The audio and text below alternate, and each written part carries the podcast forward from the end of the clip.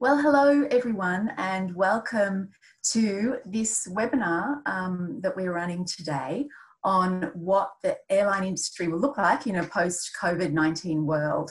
I am Claire McFarland. I lead the Innovation and Entrepreneurship Program at the United States Study Centre at the University of Sydney. And, um, and I'd like to welcome you to this webinar event today.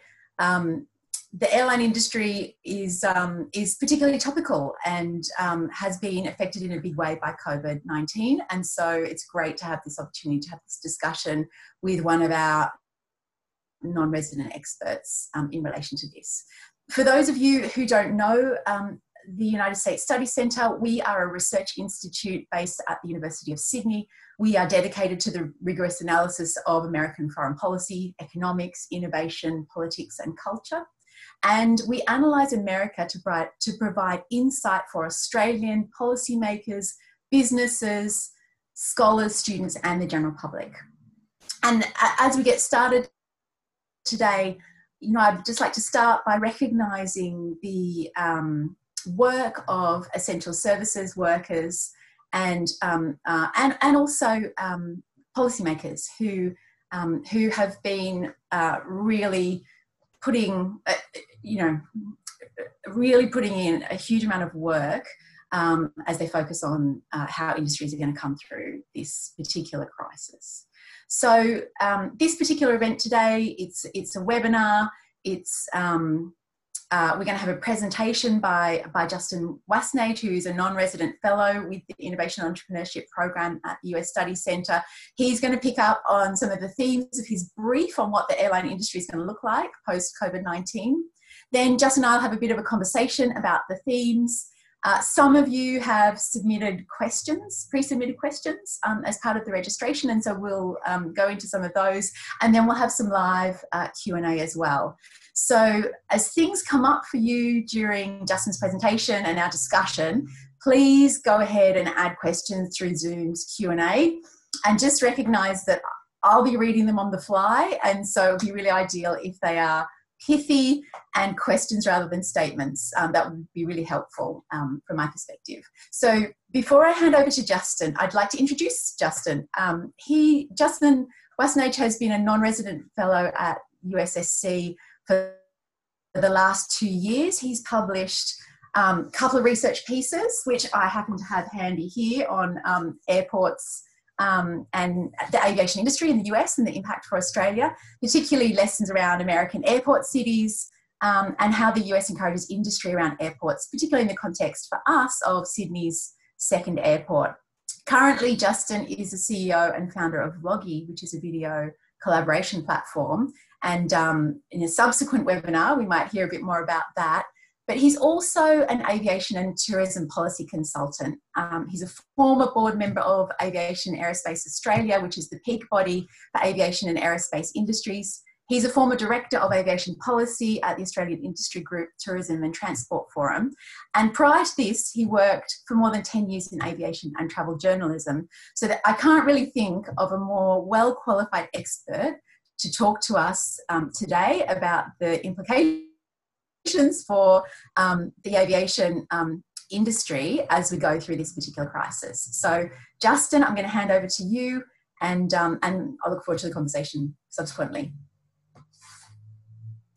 Uh, thank you, thank you, Claire, and welcome everyone. Um, I can think of some other experts who are more qualified, but um, what um, I've done in a lot of research and a lot of my background is looking at not only where we are today, but looking at what that, that could mean for the future. So there's a lot of documentation around the current impact on the air transport industry and on tourism and travel. Um, and um, I'll look at some of that in the presentation, but really I want to have a, a thought about where we could go next. Um, and hopefully a lot of people watching are wondering uh, where this all leads to. So um, with that in mind, I'm going to start um, sharing my screen. Um,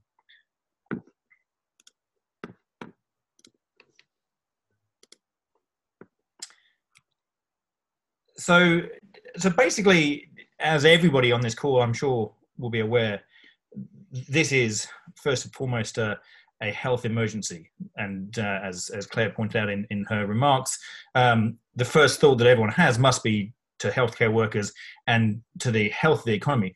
But as we're starting to see, especially in Australia now, is the impact on the economy. So the health um, impact will run its course and different durations for different economies. But underpinning that um, is actually the, the health of the economy. And no part of the economy is probably more impacted um, than the aviation industry. In fact, it's, it's, it's facing the most challenging period of its entire history. Um, if we look at the impact after 9 11, this uh, airlines in the US were flying again within a week, um, and it had a gradual downturn that led to bankruptcies. However, this is a total shutdown of um, of travel. So actually, passenger volume is down 95% um, from where it was a year ago, and where that impacts uh, revenue is down about 55% because there are still bailouts, and I'll get to that later. So really, I want to have a look at um, in this session how does it recover? Um, will the bailouts be enough to keep the airline industry to survive? Um, or will we see some more fundamental changes? So it's a fairly brief uh, agenda, um, really looking at commercial air travel as the leading edge of um, the, the impact of COVID 19, and then looking at um, air transport industry in the US um, and how it may or may not already be teetering on the edge. But then the interesting stuff comes after that is how how I think, and with some research backing up, how I think the air industry may respond, how government may respond, and then how airline customers uh, may respond. So first and foremost, let's not forget that this disease, this virus, was spread due to air travel.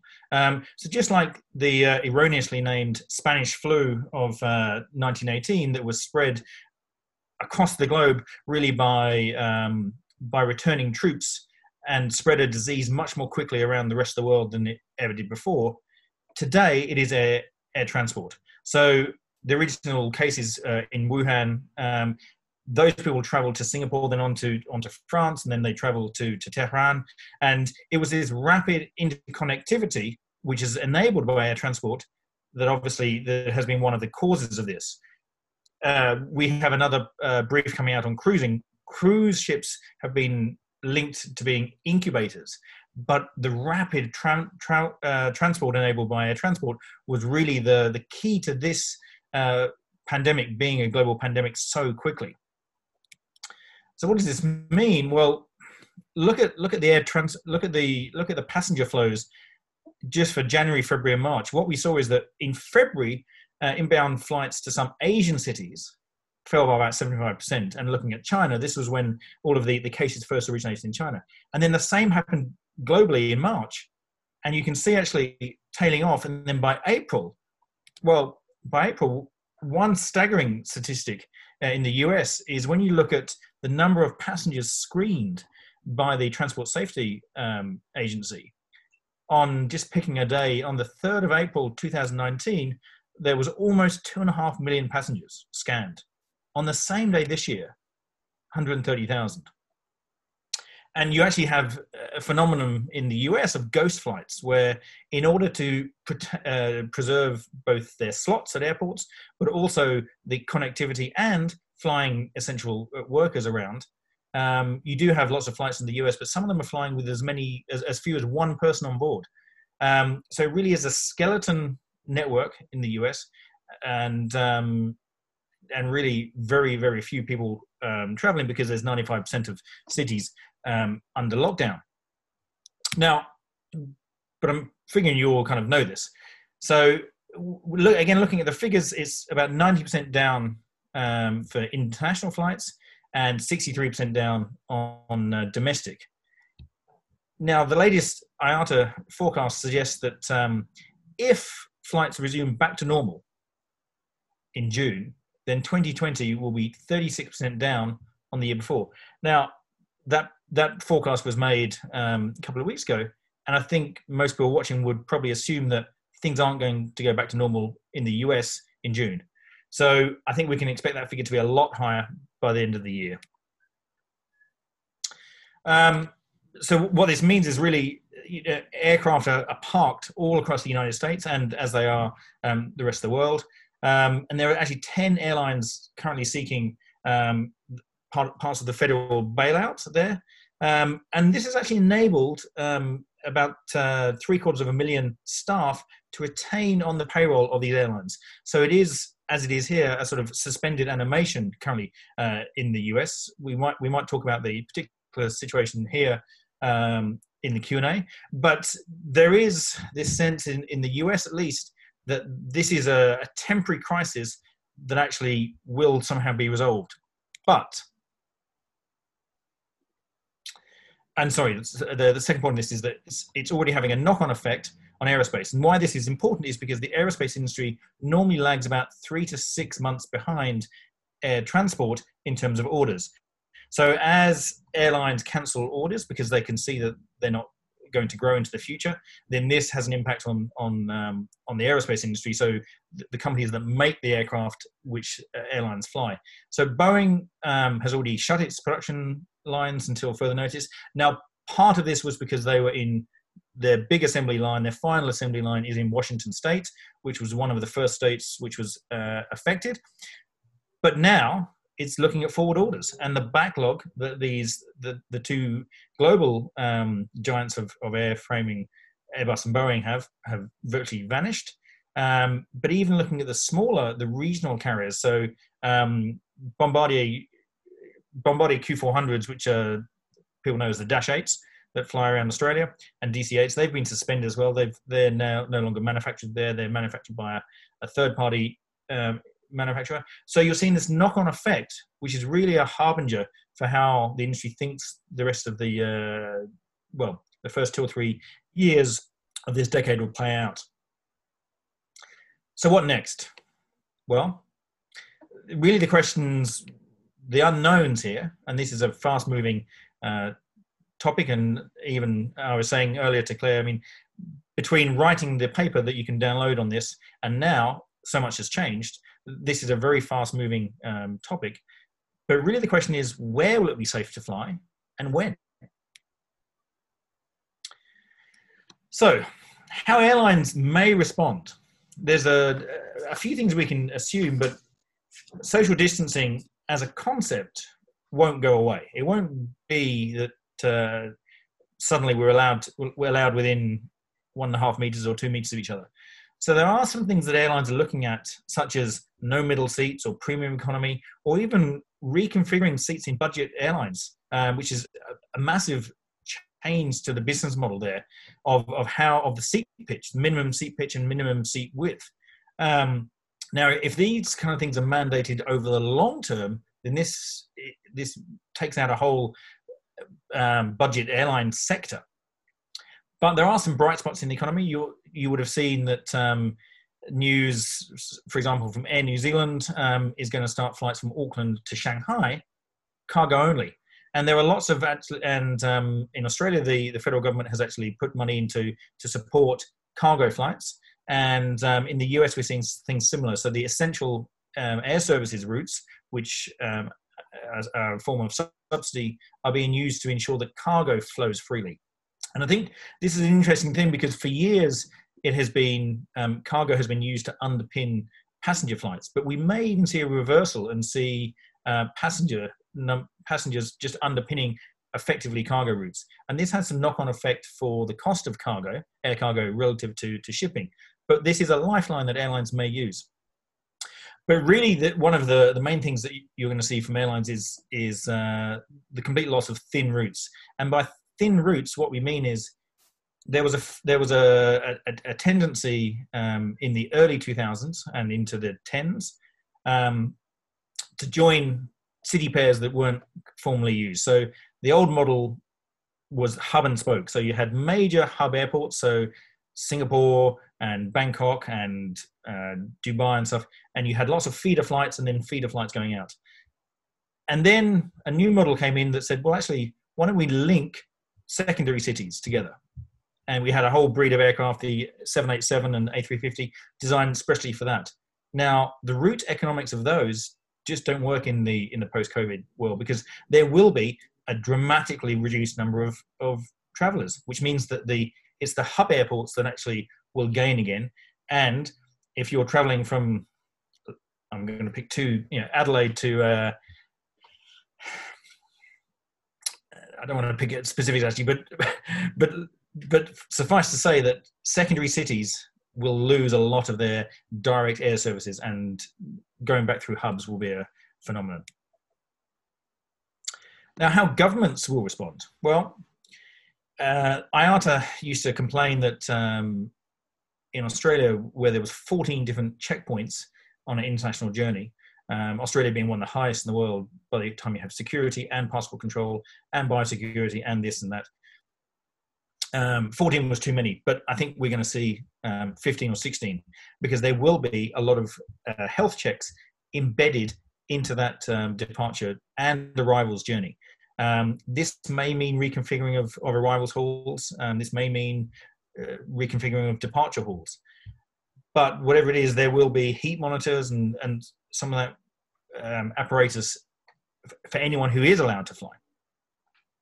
Um, and I think we're going to see um, really greater state intervention, which we're already seeing um, at the moment through subsidies. So we're already seeing lots of governments around the world respond to this crisis with direct stimulation of the market, basically support packages. But what we're going to see later on is is we're going to go back. My prediction is to greater state ownership. You'll see even some of the airlines in the US that are receiving some of the bailout package. In their bailout package is actually written that if if the debt goes above a certain amount, that gets converted into equity and that's in the US. Whereas the global aviation system is unique in that it doesn't really allow mergers over states, over national uh, boundaries. And this gives governments an incentive to actually prop up their flag carrier if they have one, uh, which most countries still do, because they need to keep that connectivity going. So there will be a lot of that in the second half of the year, uh, a lot of government intervention, either through subsidy or through direct intervention. But then there will be stimulus so once people are allowed to fly again, and I'll get to where they may fly in a second, but once they are able to fly, then things like departure taxes and visa fees, which are barriers to uh, to people flying, um, they will be waived because if you're competing with a very small pool of people who can travel, then you'll do anything as a government to get those people to come to you rather than go elsewhere. But how travelers may respond is is, is probably the, the key thing. And the the last point here domestic travel will come first then then travel between covid free states. This is probably the the thing that's shaping now. So um they're probably once australia once the australian states are satisfied that that the virus is under control, say even between Western Australia and South Australia, that those two governments may permit flights between those two, and then that will open up. And then, has has already, already been flagged across the Tasman, there may be reciprocity. So it may be that Australian and New Zealanders or, or, citizens of those countries or residents of those countries are allowed to fly between those two. And it may be that somewhere like Taiwan, which has ma- managed to effectively eliminate the, the virus, may be allowed to, to travel. So you you you won't get this entire network opening up, and unfortunately, uh, my prediction is that the US will be a long way down this. So we'll we'll start to see areas of the world where where COVID has been eliminated or been under control, allowing travel between. And you may need some certificate or, but even before a virus is, is enabled, New Zealanders may trust Australia enough to say that they Australia hasn't let anyone in, so they will allow travel. So that'll be the the main um, prediction. But then there's some other things in there as well. So corporates are actually now looking at their risk, their health insurance, and saying, well, we actually, as a duty of care, cannot allow our staff to travel to such certain certain countries. This is an extension of the current health insurance, but it will effectively ban business travel for longer than leisure travel, which is a, a major thing to think about. Um, but the biggest prediction, I guess, is is probably that, as I said earlier, around the, the seating configuration, budget carriers with very high density of, of passengers probably won't be allowed to to fly initially, just because of of um, social distancing on board. So those are the real sort of um, predictions. Um, and now, and this is um, talking about the aviation industry and talking about the, the Dreamliners, um, open for questions. So I will um, hand back to, to Claire now, who's got some questions. Mm, thanks, Justin. Um, and so uh, I have a couple of um, questions, I, I, guess, to start with, and, and one of those was um, is is around the the air industry impact. So um, you talked a little bit about the CARES Act and the fact that in the US, the fact that uh, 10 um, US airlines, um, I think it includes some of the big ones, have indicated that they're going to take funds through that package. But one of the things that I think is quite interesting, um, and you, you referred to it a little bit um, uh, in the US, is the bankruptcy provisions that, that exist and, and the difference uh, in that system to the Australian system. Um, there's a number, uh, sorry, um, previous airline shocks have resulted in a number of US airlines going into bankruptcy and, um, and then coming out of that and continuing to trade. So, um, what do you think? I mean, what has what has that looked like for those airlines um, through those kind of shocks in the past? What what are some of the implications of that?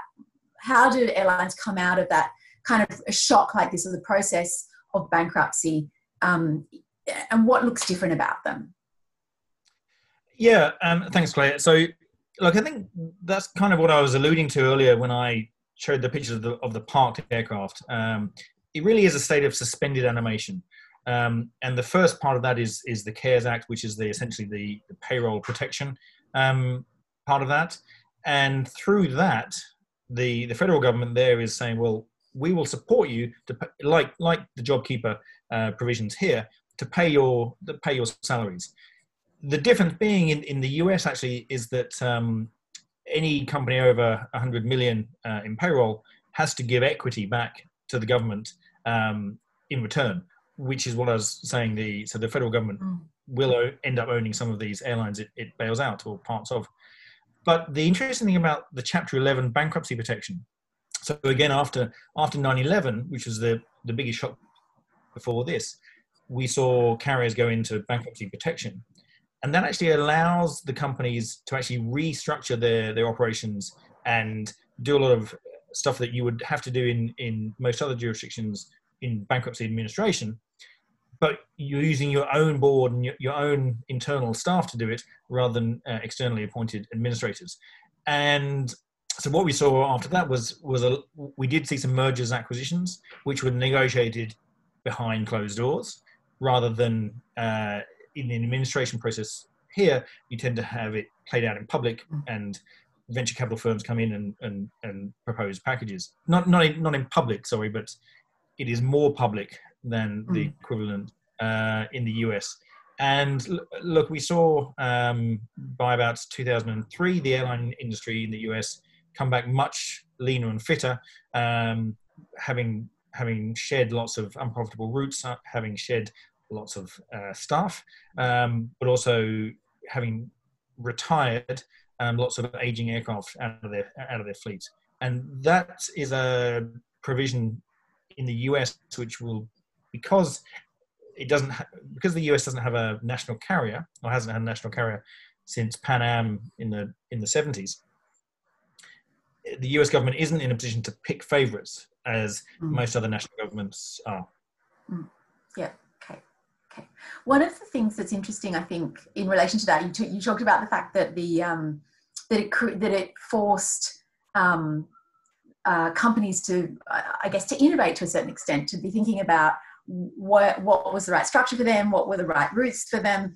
Um, you know, one of the things that you've talked about in some of the previous reports is um, is that right from the very start, the aviation industry has been a very innovative industry, and um, you know, and that's that has has continued through the through the history um, of aviation, particularly in the US. Business models um, uh, and uh, and adjacencies and, and moving to those kind of things. What are some of the innovations that you can see come coming out of this as possibilities? Uh, well, it, it, depends how far you want to go, but um, one of the interesting things about the, the order book at Boeing is that suddenly an aircraft called the 737 Combo um, is suddenly the orders being converted to that. And what that is is a is a 737, so a, a narrow body aircraft, where it has a uh, essentially a bulkhead, so a pressurized container at the back for for cargo, for um, containerized cargo. So actually, you could see um, aircraft go from sort of 170 passengers down to 70 with the rest filled with cargo if that is a interim model um, that helps routes to survive.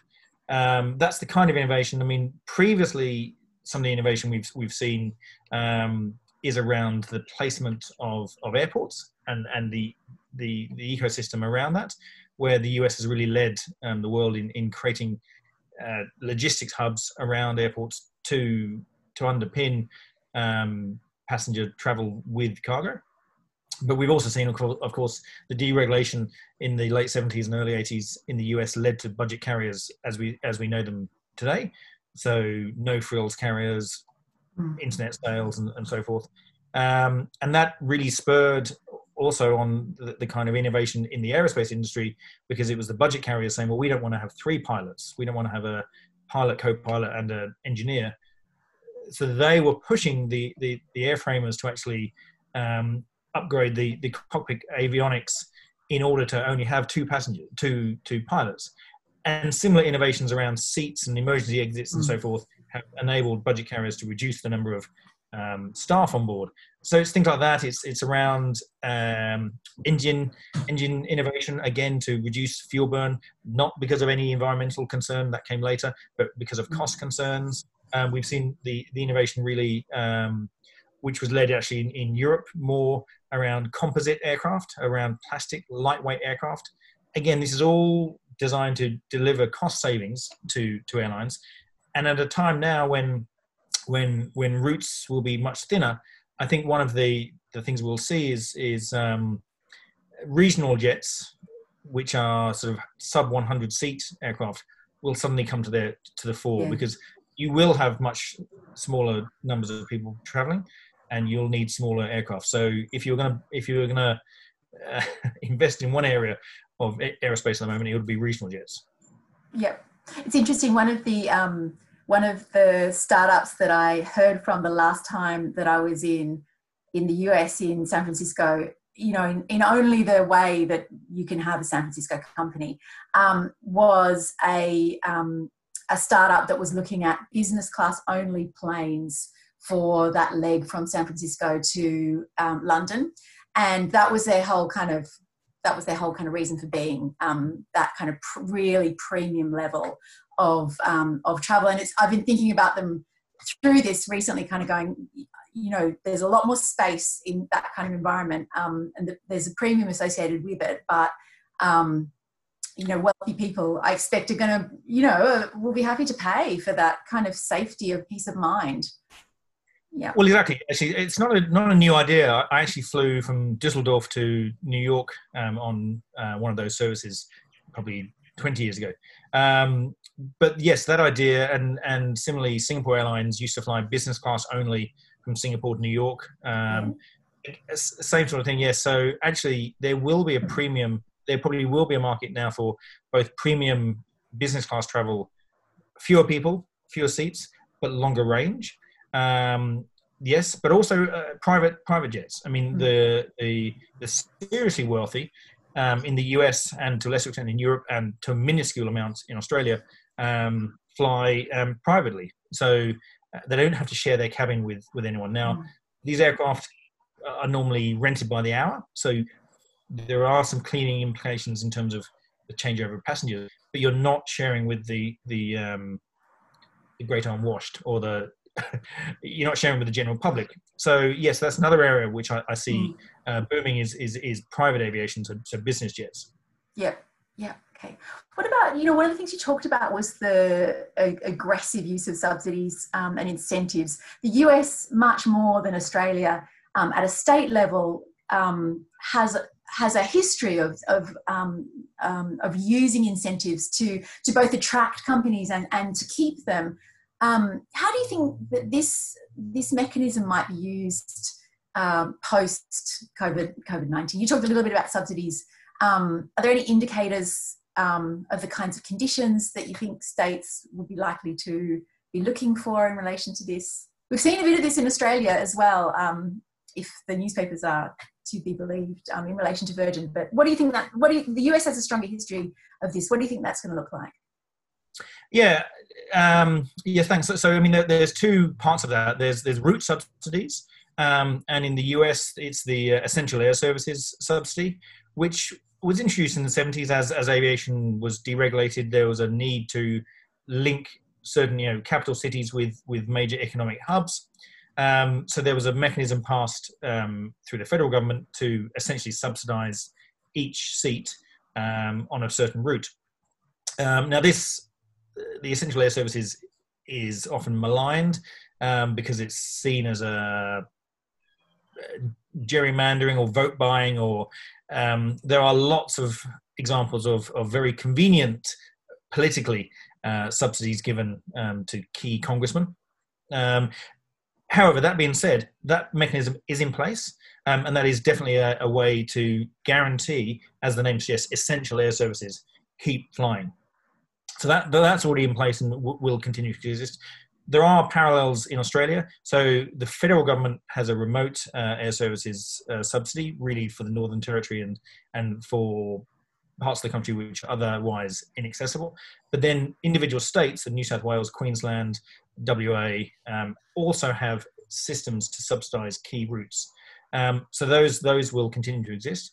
But then the other thing that, that you're referring to is is the um, the, the, the, cherry picking of large airlines and large aerospace manufacturers through state government subsidy and mm. sometimes city government subsidy. Um, so yes, I mean Chicago grew into being the world's busiest um, hub at one stage because the mayor of Chicago wanted it to be. So he basically managed to convince the Illinois governor, and they basically bought uh, United Airlines headquarters and placed it or hub and placed it in Chicago into this brand new airport they built. Um, and I think that's the closest parallel to, to what you're referring to with uh, with Virgin here, is that Virgin is, is very um, proudly supported by the Queensland government, um, but New South Wales is suddenly eyeing a, an opportunity. Um, so regardless of what the federal government does, there's now this this uh, this com- competitive tension, I suppose you may say, between Queensland and New South Wales. I think Queensland yesterday said that they would uh, get the bazookas out if New South Wales tried to buy Virgin from them. That was probably undiplomatic language, but yes, in the US, this is is very very uh, advanced, and in fact, there are trillions and trillions of dollars spent every year by state governments essentially buying the corporate headquarters of not just airlines but Amazon. There was a bidding war to who could who could host the second warehouse for Amazon.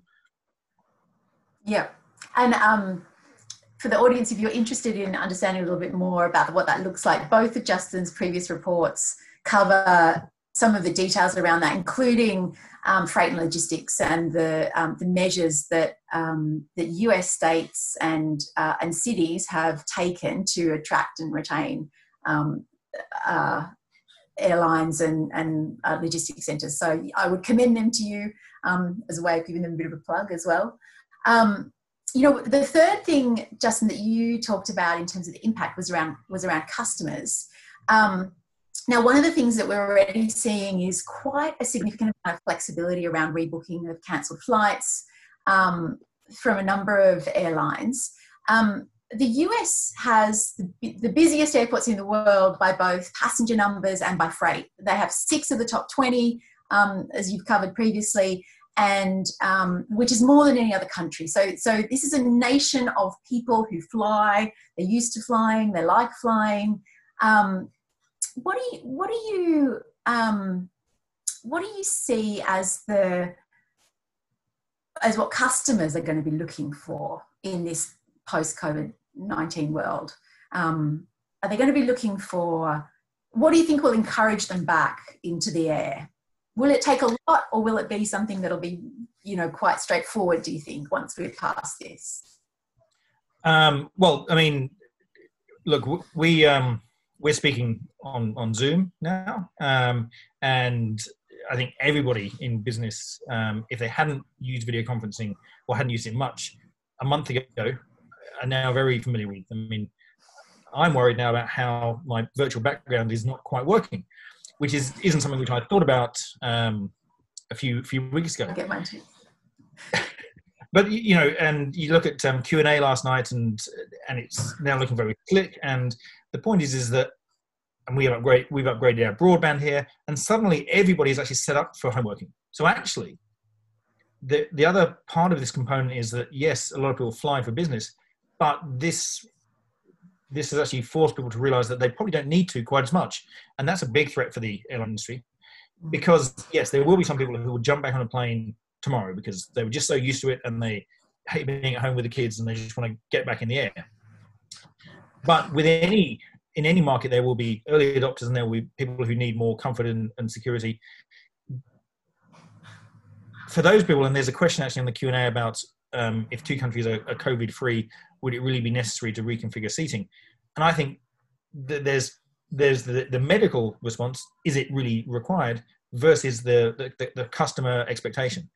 So, do you would you feel comfortable sitting uh, with a seat pitch so only so deep, you know, 107 centimeters and, and a width of of uh, 53 centimeters? Yep, some people will, some people won't. So it's a market adjustment as much as a health um, care adjustment. And even then, I think you've also got to look at um, the effect on people's income. So the JobKeeper allowance is for some people a boon, but for a lot of people, it's a reduction in salary. Um, and then what happens when that ends? And people aren't probably going to want to go on leisure trips until they're certain about their income. So there's there's a whole lot of factors here about about what travelers' intent will be. Yep. Okay. So um, I want to move on uh, to some of the um, questions that people submitted um, as they registered, because there was there was a couple of really interesting ones, ones that we haven't covered um, as the conversation has gone through. One of the things we haven't really spoken about so much so far um, in this conversation is um, is a question that's been put by Belinda Gibson about how airline changes are going to affect airport business models. Yeah, um, look, a lot of airports around the world, um, especially starting in the US and then into Europe and then the rest of the world, have actually built dedicated budget terminals or they've reconfigured uh, terminals to specifically accommodate um, hordes of people um, traveling um, at low prices. And these, unfortunately, are the are the sort of areas which are going to be most keenly affected by any.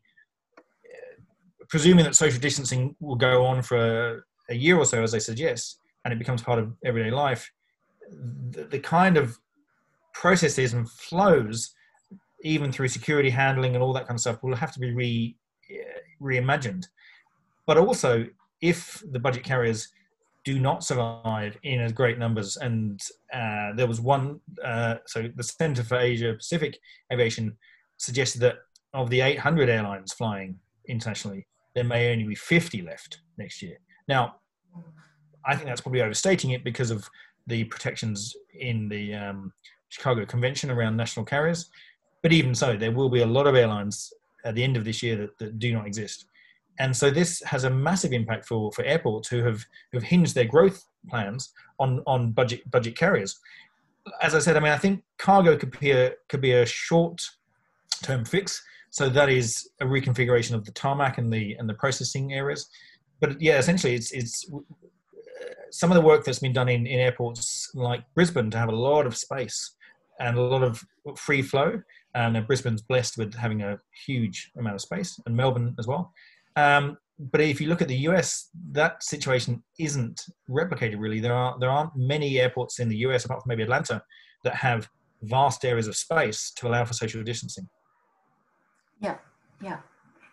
Um, one of the other areas that we haven't um, spoken about um, up until this point um, although you touched on it in this um, in the uh, when we were talking about Boeing and the um, the, the wide reports about the cancellations of orders through to Boeing.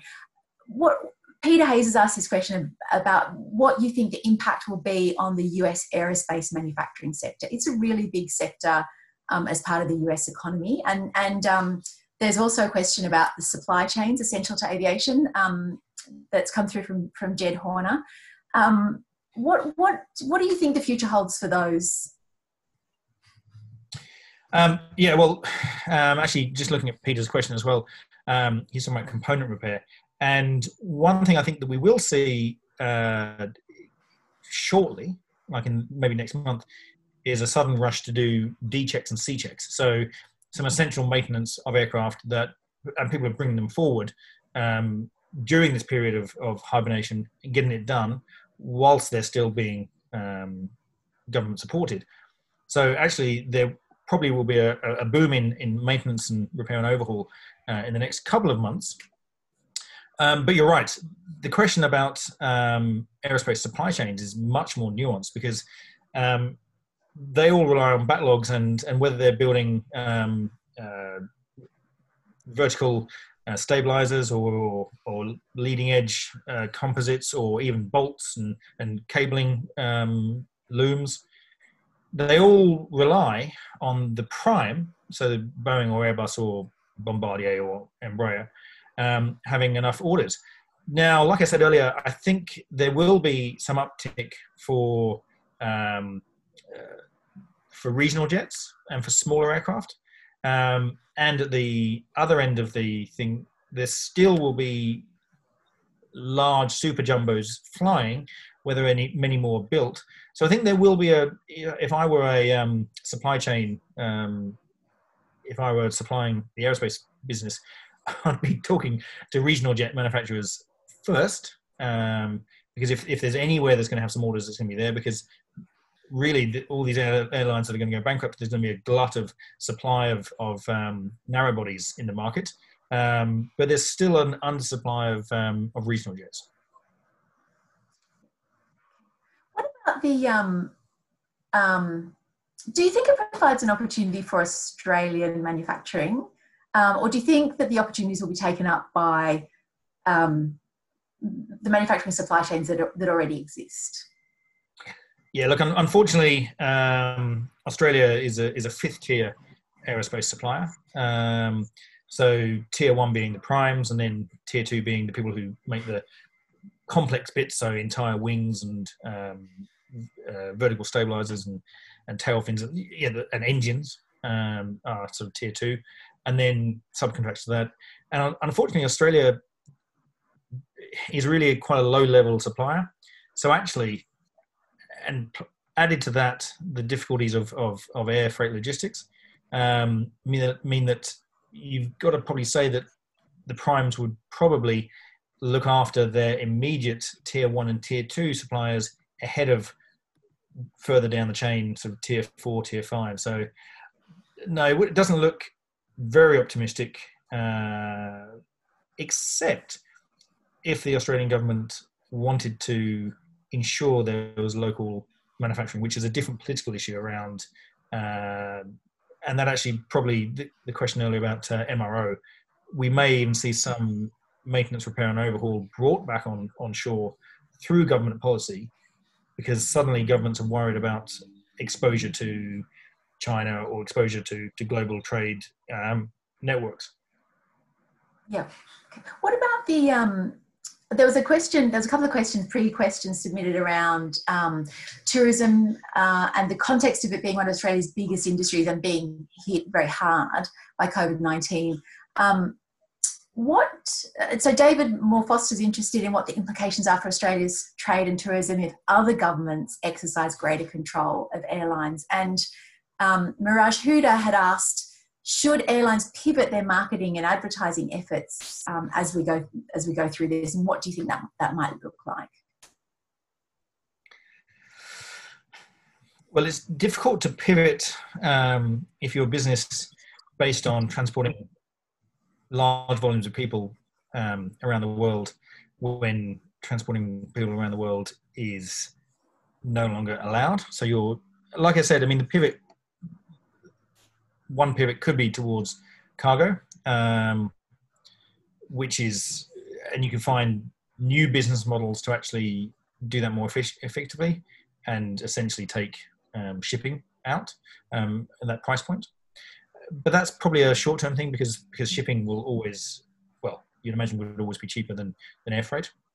Um, and there probably are, like you said, some business model around business class only flights and things like that. There are some of those innovations because those are things which have been experimented on before and, and, and could work again. Um, but in terms of the marketing pivot, those are probably the two that would I could see probably working. Um, and what was the second part of your question, or the first part? Oh, about the marketing and advertising strategies. And, and actually, Julia um, Horn has picked up on this a little bit, um, asking around whether the logic around the airline credits for flights cancelled um, is a combination of both retaining liquidity and forcing us back into the air so that we relearn the habit of flying. Um, yeah. Um, I mean, it's an impossible situation if you're an airline because you obviously want forward bookings, um, but by consumer protection rules, you have to pass on. Uh, really, um, if you don't know when you're going to be able to fly again, then you cannot, in good faith, probably rebook those those flights, and then you can give credits.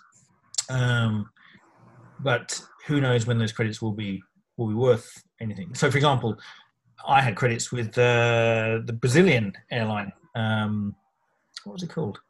I can't remember. Anyway, Varig, Varig, and lost all those because it went bankrupt in the meantime.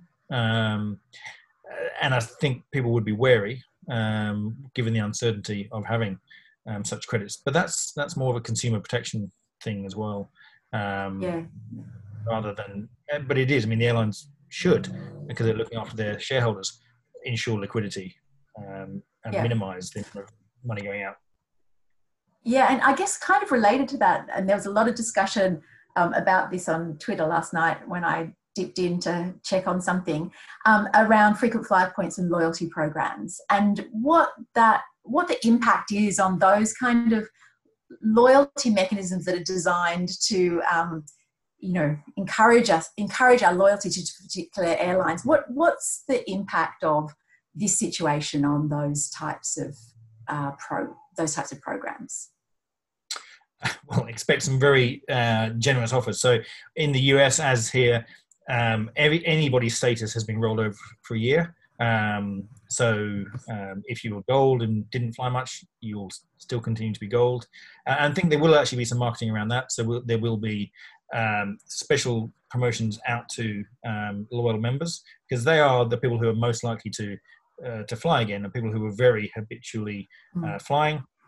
Um, so it makes sense to, to focus your marketing on those people, talk about social distancing and hygiene on planes and in, in the lounges and so forth, and concentrate on that group first, and maybe even offer them business class only flights. So yes, I mean that's that's I mean as with any business, you always focus on um, your most loyal customers um, for repeat, and they, the reason those people flew so much in the first place was because they had the greatest need to fly and the greatest uh, ability to, to purchase flights, and that won't go away.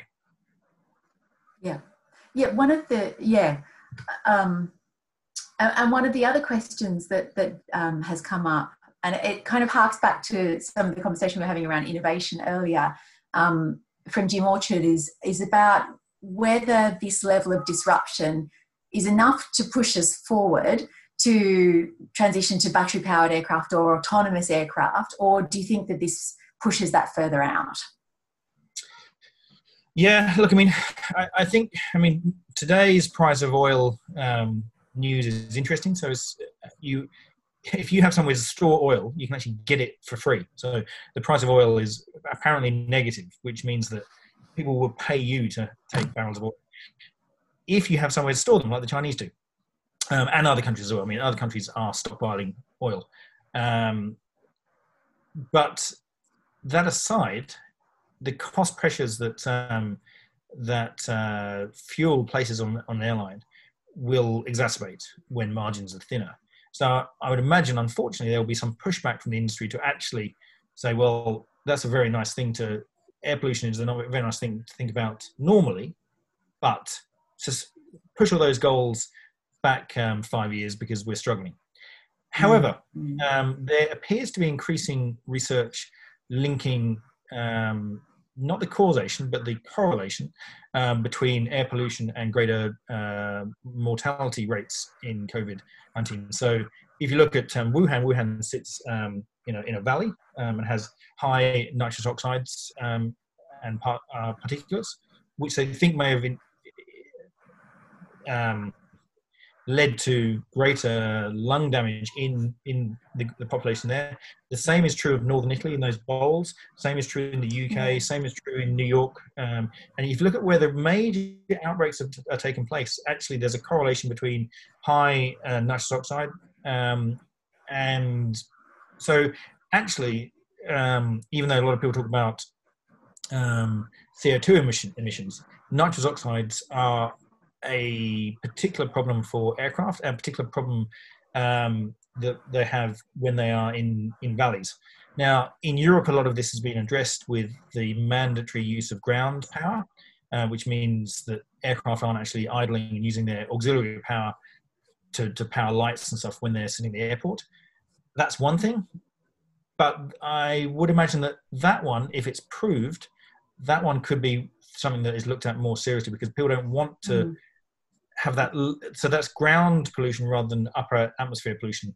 I think upper atmosphere pollution airlines may push it further put, kick it a little bit into the long grass but this, this nitrous oxides question might be one to watch. Yep yeah. Um, the uh, another question um, which i think um, so uh, so um, just so that everybody's clear, we, we are a US study centre. Our focus is on the, um, the international um, context as opposed to the, um, the situation with the Australian government and Virgin. So um, I'm not ignoring those questions. It's, it's more that it's not really our, um, our context. We're looking at the lessons from the US for Australia. So, Forgive and me. I do see the question there from, from Doug Nancaro. So I'll say hi, Doug. Um, catch up with you soon. But yeah, as, as Claire says, we're, we're mainly looking at the, the US rather than the specifics of the of the Virgin deal. Yeah, um, but but there's an interesting question around the, um, and it, it's kind of related to some of the conversation we were having earlier around the um, the impact on airports and ground staff. Um, but Jim Orchard makes a, a good point and, and, a question around um, stricter regulation on aircraft cleanliness and cleaning regimes, um, that you would expect that would be a feature. But what will that do in terms of turnaround times, and will that have a will have will that have a flow on impact in terms of the way in which slots are um, provided to, to airlines? And are we looking at some of those kind of fundamental changes? Do you think? Yeah, I don't think slot constraints will be an, an issue over the next two years. no. Um, but the turnaround times. I mean, this goes back to the to the question about budget airlines. So um, budget airlines work on the on the you know obviously the more costs they can get out of their um, out of their operation, the, the cheaper they can sell tickets for, and the more people they can fly. And part of this has been an aim to get four um, four rotations a day, so four um, return journeys. Um, and this is only really possible by by very quick um, cleaning uh, and then very quick quick boarding. So the quick boarding can be done through uh, the lottery system of you, you, pay for express boarding or only boarding seats this and this and um, to encourage quick boarding. But the cleaning, yes, I mean they actually get at the moment many budget carriers use their cabin crew to also do the cleaning. So a difference really between full service carriers and budget. Full service carriers contract cleaners. Um, and they would just be tasked to disinfect or whatever is required by health authorities. Whereas in trusting that to to cabin crew um, may be more problematic if there is any particular cleaning of hard surfaces that needs to be done. I mean, again, going back to the earlier remarks, earliest remarks, this is first and foremost a health um, emergency. Mm once we know what the ongoing restrictions will be around cleanliness and social distancing, these questions will be um, easy to answer. They're not very easy to answer at the moment, but yes, I imagine it would probably have a knock on effect on turnaround times. Yeah. Um, now, I'm going to be slightly cheeky um, in relation to the last question um, that's been asked by Darshana um, uh, Perek, which is about how you see uh, travel, uh, retail, duty free industries adapting given airlines carry. Um, g- given the kind of airline context, and I'm going to ask you, Darshana, to uh, to come back to a future webinar that we uh, will be having. This is the first in a series of um, research pieces that we are doing, looking at um, the industries that are affected in a really big way by um, uh, by COVID nineteen. So so um, the airline industry is the first industry Justin's been looking at. Um, he's also taken a look at cruise industries, and um, we'll have some research coming out um, next week. I think might be later this week. Um, and then tourism more generally is, is the third piece that, that Justin's going to be taking a look at um, and the impact um, on that. And so this is really the first of a series of research that we've got going. So please uh, come back, uh, Darshana, and uh, we can have a discussion about the uh, adjacencies um, uh, in a, at a subsequent time. Uh, and so I'd just like to take this opportunity really to thank everybody for participating today. We've had a really great turnout. Um, we've had some really fantastic questions, and um, and I hope it's been a useful conversation um, for informing your your thinking about what's happening in this. Uh, I'd really like to thank Justin for um, for taking part in this, for doing this research, and for bringing his expertise to us. Look out for his um, forthcoming research. If you want to um, have a look at his previous research, please also do so.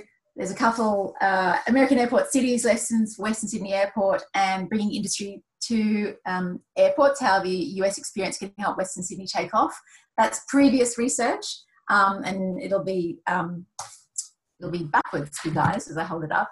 But that those are really great research reports that have come out of the Innovation Entrepreneurship Program um, at the US Study Centre that Justin has authored, um, uh, and there's a lot of relevance um, in them for, for this current situation because a lot of them is looking at the historical context um, and how how the US has become the kind of aviation powerhouse that it is, and um, remains to be seen exactly what's going to happen next. But Justin, thank you so much for sharing your thoughts on that, your insights, your expertise.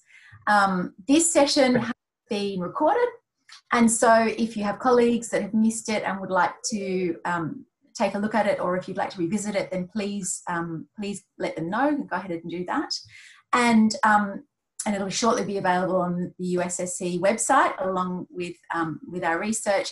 And finally, um, if you just cannot get enough of what's happening in the United States, then please sign up for our weekly newsletter, the 45th. There is a huge amount going on at the moment in the US um, with implications for Australia from, um, from health implications through to economic and industry implications through to um, grey zone military Indo-Pacific um, implications for, for Australia out of COVID-19.